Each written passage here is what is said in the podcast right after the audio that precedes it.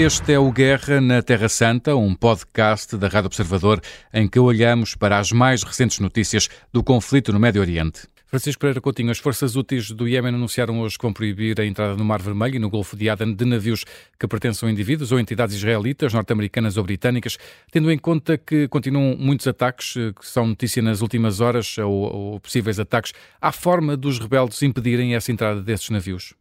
Bom, eu, eu, creio que não. Eles, eh, a ameaça que fizeram, eles têm tentado concretizá-la com as capacidades militares que ainda têm, depois de terem sofrido ataques eh, norte-americanos e também eh, britânicos um, às suas capacidades militares fornecidas uh, pelo Irão. Portanto, isto é mais uma ameaça que eles procuram tentar concretizar, embora não se consiga perceber de momento exatamente quais são as capacidades militares dos úteis depois eh, de terem sido atacados eh, pela, pela coligação ocidental eh, liderada pelo, pelos Estados Unidos.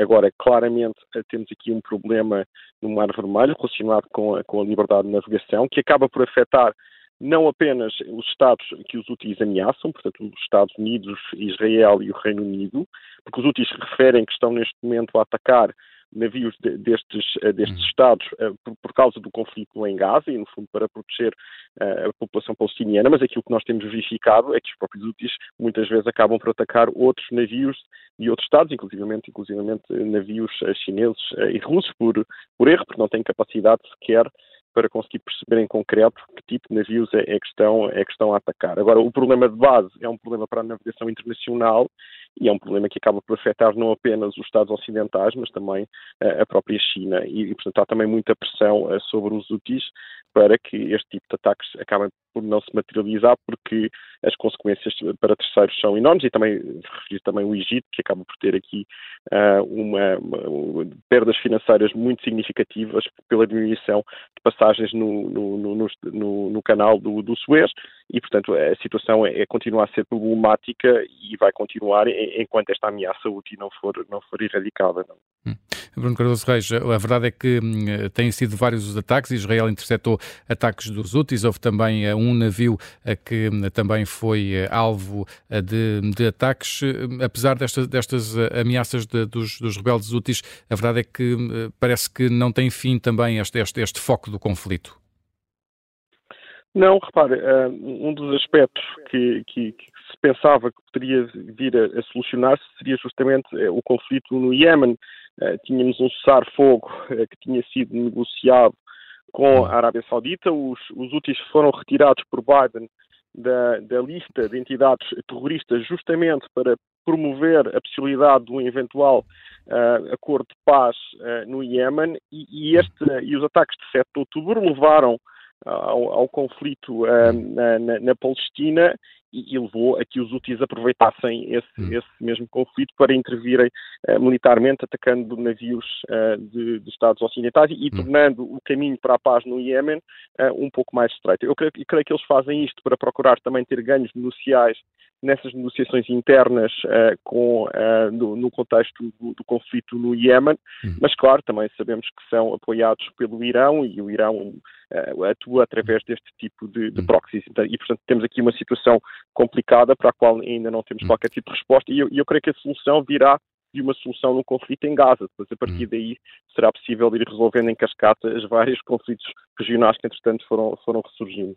Bruno Cardoso Reis, como é que olhas também para esta situação uh, no, de, dos rebeldes úteis e destes ataques e do que se passa no Mar Vermelho? Estou no essencial de acordo, exceto com esta questão de que isto se resolveria através da, de Gaza. Acho que, aliás, isso criaria um precedente perigoso, ou seja, no fundo, a ideia de que há uma espécie de recompensa para a pirataria. Criaria também, do ponto de vista dos úteis, uma narrativa política que lhes seria conveniente.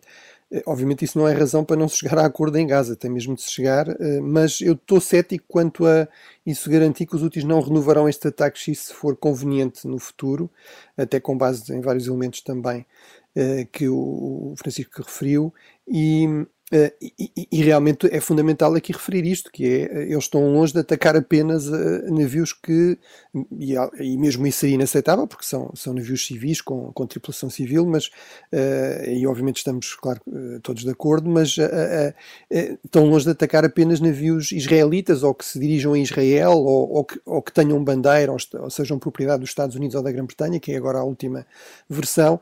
Ainda nos últimos dias eles atacaram um navio grego que estava a transportar ajuda humanitária para o Iêmen estava a transportar cereais para o próprio país dos Houthis, não é? Uh, não para o porto que eles controlam, para, para outro porto, para Aden, os Houthis só controlam a volta de um terço do território, mas, portanto, isto mostra bem como isso está longe de ser o caso, além de que há um outro impacto aqui indireto, uh, não só na segurança económica, enfim, impacto no Egito, etc., que é na ajuda humanitária ao Sudão.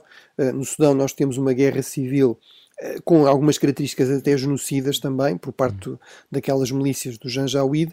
Eh, ora, eh, de acordo com a própria ONU, que finalmente parece que acordou para o problema, há 25 milhões de pessoas em risco em termos de segurança alimentar no Sudão.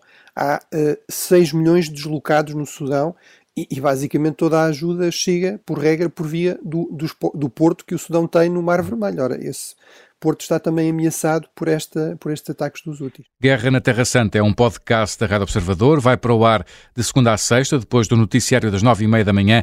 Tem nova edição depois das notícias das quatro da tarde. Está sempre disponível em podcast. Eu sou o Luís Soares. Até amanhã.